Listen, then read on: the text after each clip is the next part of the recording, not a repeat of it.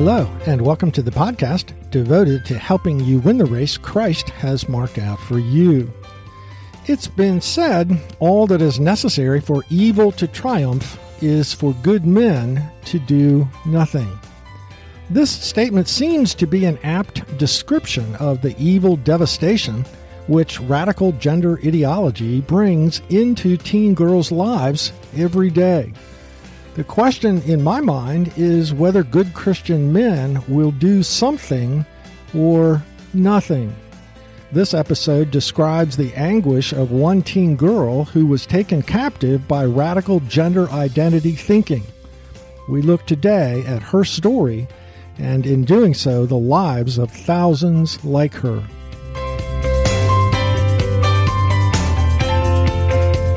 Thanks for joining us today for Season 3, Episode number 22 of Mission Focused Men for Christ. My name is Gary Yagel.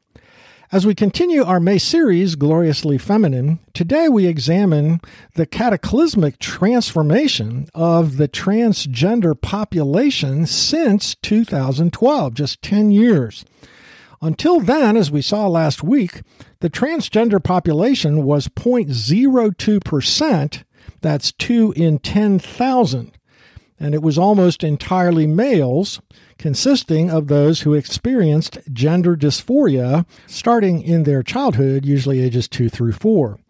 But since 2012, transgenderism has exploded among a different population, teen girls. This episode answers why. Let's look at this experience through the eyes of a teen girl named Keira Bell. She recounts her story. I was a classic tomboy. I was accepted by the boys. I dressed in typically boy clothing and was athletic. I never had an issue with my gender, it wasn't on my mind. Then puberty hit. A lot of teenagers, especially girls, have a hard time with puberty. But I didn't know this. I thought I was the only one who hated how my hips and breasts were growing. Then my periods started, and they were disabling. Also, I could no longer pass as one of the boys, so I lost my community of male friends. But I really didn't feel like I belonged with the girls either. By the time I was 14, I was severely depressed. Around this time, my mother asked if I wanted to be a boy, something that hadn't even crossed my mind. I then found some websites about females transitioning to male. As I look back, I see how everything led me to conclude it would be best if I stopped becoming a woman. My thinking was that if I took hormones, I'd grow taller and wouldn't look much different from biological men. I began seeing a psychologist through the National Health Service, this was in Great Britain, when I was 15, because I kept insisting that I wanted to be a boy, I was referred to the Gender Identity Development Service at the Tavistock and Portman Clinic in London.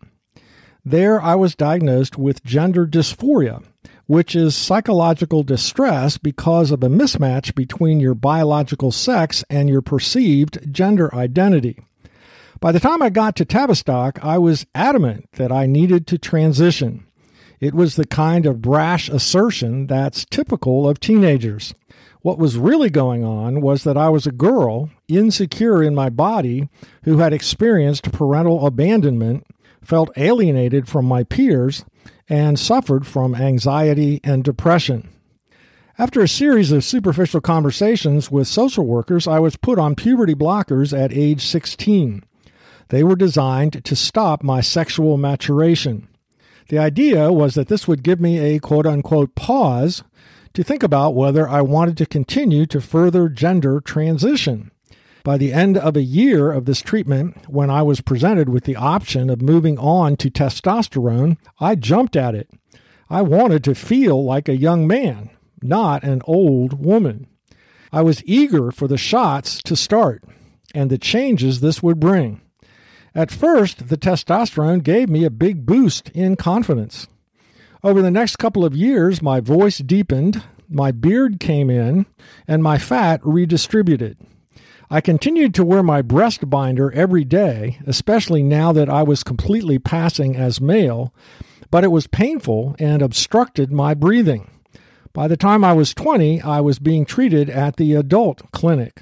The testosterone and the binder affected the appearance of my breasts, and I hated them even more. I also wanted to align my face and my body, so got a referral for a double mastectomy and had my breasts removed. But the further my transition went, the more I realized I wasn't a man and never would be. We are told that when someone presents with gender dysphoria, this reflects a person's quote unquote real or true self, that the desire to change genders is set. But this was not the case for me. As I matured, I recognized that gender dysphoria was a symptom of my overall misery, not its cause. Around the end of that first year post surgery, something started happening. My brain was maturing. I thought about how I'd gotten where I was and contemplated what makes me a man. I started realizing how many flaws there had been in my thought process and how they had interacted with claims about gender that are increasingly found in the larger culture and that have been adopted at Tavistock. I remembered my idea as a 14 year old that hormones and surgery would turn me into someone who appeared to be a man. Now I was that person, but I recognized that I was very physically different from men. Living as a trans man helped me acknowledge that I was actually still a woman. Then there was the fact that no one really knew the long term effects of the treatment.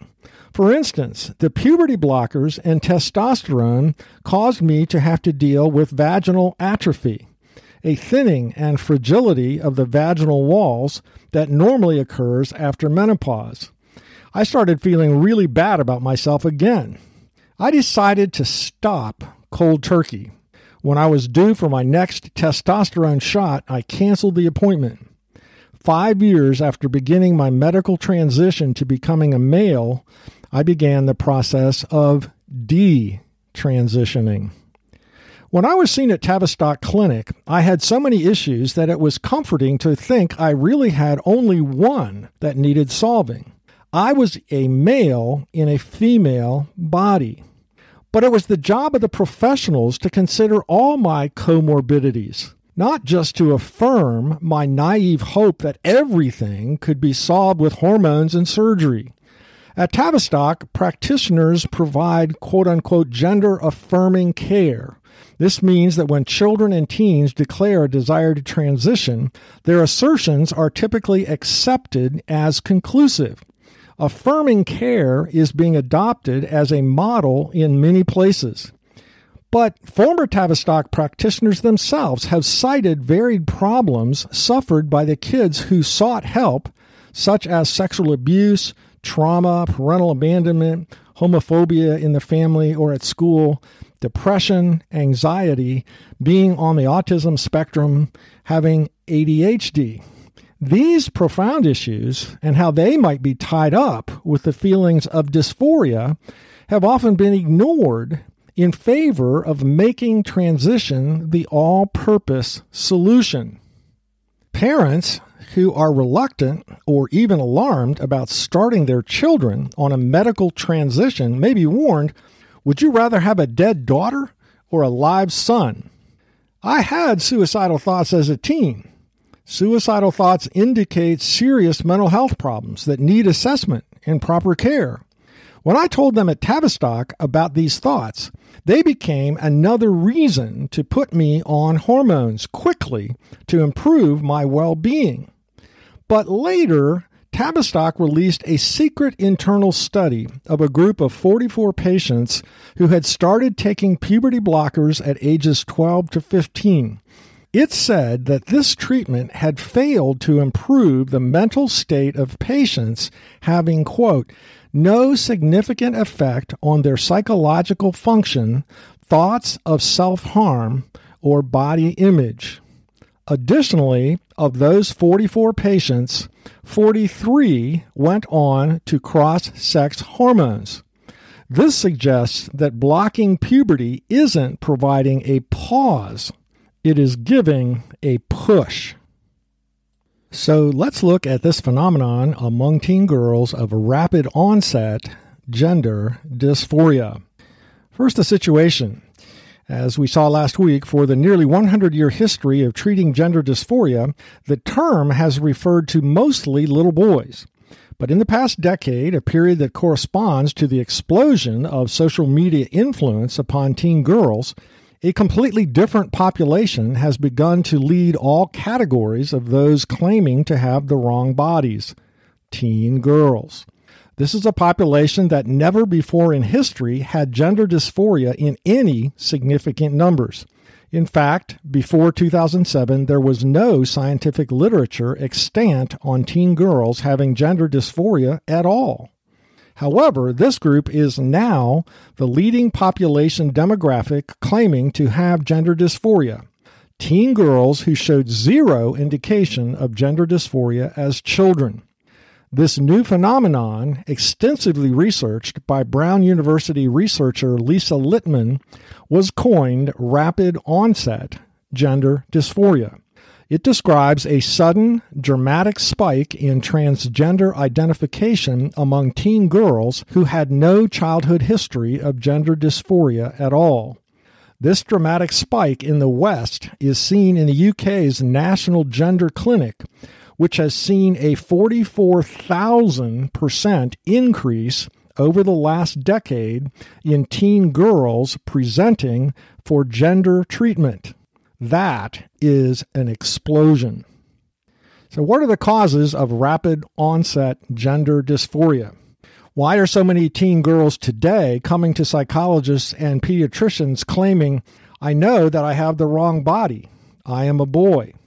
In 2016, Dr. Lisa Littman, an OBGYN turned public health researcher who knew that the transgender population was only about 0.02%, noticed a statistical peculiarity in her hometown in Rhode Island. Eventually, six adolescents, mostly girls, came out as transgender, all from the same friend group. She wondered why would a psychological ailment, gender dysphoria, that had been almost exclusively the province of boys, suddenly explode among teen girls. She conducted extensive research that resulted in 256 detailed parent reports. Though radical gender ideologues would attempt to discredit her research by saying these families were anti LGBTQ, the fact is that 85% of the families were neither politically conservative nor Christians. Investigative reporter Abigail Shrier summarizes Dr. Littman's findings. She says, two patterns stood out. First, the clear majority, 65% of the adolescent girls who had discovered transgender identity in adolescence out of the blue had done so after a period of prolonged social media immersion. Second, the prevalence of transgender identification within some of the girls' friend groups was more than 70 times the expected rate transgender identification was sharply clustered in friend groups. The atypical nature of this dysphoria, occurring in adolescence with no childhood history of it, nudged Dr. Littman to a hypothesis everyone else had overlooked peer contagion. Theoretically, the recent spike in trans identification could be explained by it being more socially acceptable. But this could not explain why transgender identification was sharply clustered in friend groups.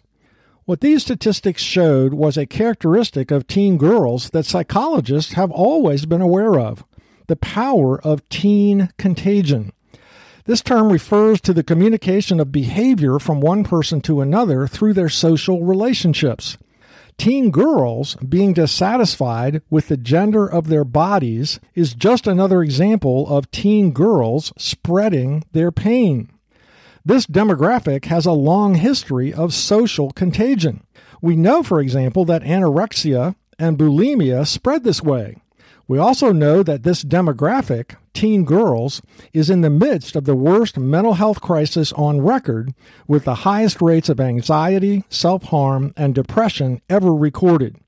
We know that the group of girls who fall into social contagion is the same high anxiety, depressed group who struggle socially in adolescence and tend to hate their bodies. Add to these facts a school and social media environment in which girls can immediately gain popularity by coming out as trans, along with the delicious opportunity to rebel against your parents' old fashioned values and church's values, and you have a formula for rapid onset gender dysphoria. But what takes many of these teens from doubts about their femininity to certainty that they need to stop being a woman is the pervasive presence of online trans social media influencers who can't wait to tell troubled teens that coming out as trans and starting a course of testosterone will cure all of their problems. For example, consider the 29 year old Canadian female to male trans apologist Chase Ross. Her wildly successful YouTube channel, Uppercase Chase 1, has garnered more than 10 million viewers in the last 10 years. There are more than a dozen social media sites and online forums that facilitate the discovery of trans identity today. They are all popular hubs for sharing and documenting a physical transformation seething over transphobia, especially that of parents and churches, celebrating the superpowers conferred by testosterone, offering tips for procuring a prescription of it, and commiserating about how hard it is to be trans. So, how can we minimize gender dysphoria among our Christian daughters? Here is a four part strategy. Number one, build your daughter's confidence in the biblical view of femininity. Rapid onset gender dysphoria is at its core a teen girl's rejection of her femininity. The physiological, psychological, hormonal, and social dynamics of beginning puberty are traumatic. But what sets apart a girl who is ROGD is blaming her feminine body for these problems. Christian daughters are especially vulnerable to rejecting their own femininity when they see their parents' and church's understanding of femininity as oppressive and outdated. Whether or not she decides her gender identity is trans, she will reject the biblical view of femininity if she believes what she is hearing from most of the social media. I identified and answered five common myths heard on the social media that undermine confidence in the biblical view of gender three weeks ago in the first episode of this May series. That was season three, episode 19 on May 1st, 2022. So, identifying and refuting these assaults upon God's glorious design of womanhood is the starting place. Number two, we need to help her tear down her gender stereotypes. A basic tenet of transgender ideology is if you think you might be trans, you are. In today's world, a young woman deemed insufficiently feminine by her peers might be asked outright, Are you trans? It is likely that nearly every teen girl has reasons to doubt her femininity. It is vital to help her tear down gender stereotypes that might lead her to reject her womanhood by understanding God's enormous creativity. He has fashioned a diverse population of women, no two of whom are alike. Having feminine curves makes a girl no more feminine than having a lean athletic body. Enjoying roughhousing with the boys more than talking with the girls does not lower a girl's femininity quotient. The characteristics of godly womanhood identified in Scripture are real and not to be undermined. Nevertheless, the diversity of God's design ensures the overlap of the bell shaped curves that describe masculine and feminine characteristics. Most men are taller than most women, but that doesn't make a tall woman less feminine. Boys generally run faster than girls, but that does not mean that a fast girl is somehow a boy. The alternative to being a girly girl is not identifying as trans. It is celebrating God's marvelous creativity. knowing that God perfectly fashioned a girl's body to match his purpose for her. The third step in this strategy is to require online accountability to you. Private bedroom access to online connection is a formula for disaster. It is a good idea for parents to require their kids to leave their phones in the kitchen for recharging overnight and to have the policy of immediate seizure and investigation. Having a smartphone is a privilege that should only be granted on the condition that parents can request to see what they are viewing at any moment. Be an internet snoop. Ask to see what site they are on without warning and give appropriate punishments for visiting destructive sites. Don't be intimidated by the you don't trust me argument. Beware that there are social media sites and online forums that facilitate the discovery of trans identity, so called, on YouTube, Instagram, Tumblr, Reddit, Twitter, TikTok, Facebook, and DeviantArt. Step number four cultivate grace in every gender identity discussion. In guiding your child into a wholesome biblical view of themselves and God's gender design of them, be intentional, not passive, but listen to what your child is thinking and feeling considerably more than you speak. Girls who identify as trans are troubled. Opening up about their own feelings is the place you would love to go in a perfect world. But it is probably way too personal to start there. Better to ask, What do you think about those who identify as transgender? How do you think your gay or trans friends want to be treated? Why do you think kids are confused about their gender? What do you think of the Bible's view of gender roles?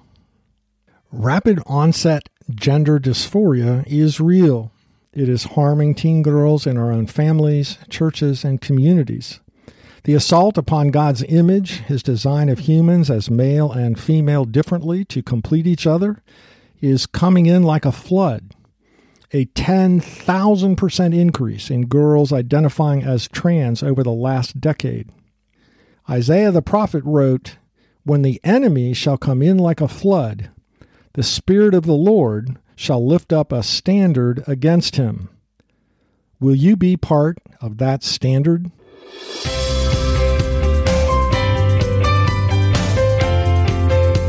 To summarize this episode, we do not wrestle against flesh and blood, but against the rulers, against the authorities, against the cosmic powers over this present darkness, against the spiritual forces of evil in the heavenly places. Therefore, all that is necessary for the evil of radical gender ideology to continue destroying our teen girls is for Christians to be AWOL from this fight for our own daughters and the daughters of our nation. Keira Bell's story is both gripping and revealing. It makes clear that radical gender ideology is deluding thousands of our daughters into thinking that puberty's upheaval of rapidly changing bodies and surging hormones, which foster intense anxieties, fears, and self doubts, is caused by being stuck in a girl's body when she would rather be a boy. It intensifies her dislike of her female body provides a community of like minded strugglers, and promises that relief from the misery of having a woman's body is taking puberty blockers and the wonder drug testosterone. Not surprisingly, the explosion of gender dysphoria in a population that statistically had zero experience of it before 2008 corresponds directly to the rise of smartphone use among teen girls and their extreme exposure to the social media. Some studies show teen girls averaging 10 hours per day on their phones. Lisa Littman's data is irrefutable, despite radical gender ideologues' attempts to demonize her and Abigail Shrier and her effort to make these findings public in her book Irreversible Damage. The four steps that Christian parents need to take to protect their daughters and granddaughters are first, build her confidence in the biblical view of her femininity Second, help her tear down the stereotypes that make girls doubt their femininity by helping her see that God's diverse design of male and female shows bell shaped curves of female with male that overlap at many points. Third, diligently protect her from the influence of trans coaches, which she may be listening to on her phone. Fourth, driven by empathy and confidence, ask her questions to hear what she is hearing, thinking, and feeling regarding the messages she is hearing about femininity. For a further prayerful thought, number one, what did you find most gripping about Keira Bell's story? See your show notes for additional questions. This week's past episode highlight is two requirements of dads for daughters to flourish. Season 1, episode number 28, that's May 17th, 2020. Season 1, episode 28, May 17th, 2020. This episode examines the answers that I heard from Christian women when I interviewed them and asked, What did your father do right as your father? Today's podcast, as all podcasts are, is available in printed format on my website, forgingbonds.org. Also, on this homepage is a link to an index of past podcast series and episodes that you might want to listen to when you have a chunk of free time. This link is also in your show notes. Also, you might keep a lookout for our soon to be released 48 page mini book, Our Daughters and the Transgender Craze responding with grace and truth. Next week, in our series Gloriously Feminine, we look at how to stop radical gender ideology's influence in the fields of medicine, public schools, government policy, and women's athletics. Thanks for listening today. If this podcast has been helpful to you, don't forget to tell other Christian men about it as together we seek to swell the ranks of strong, godly men who are leading their families and churches well.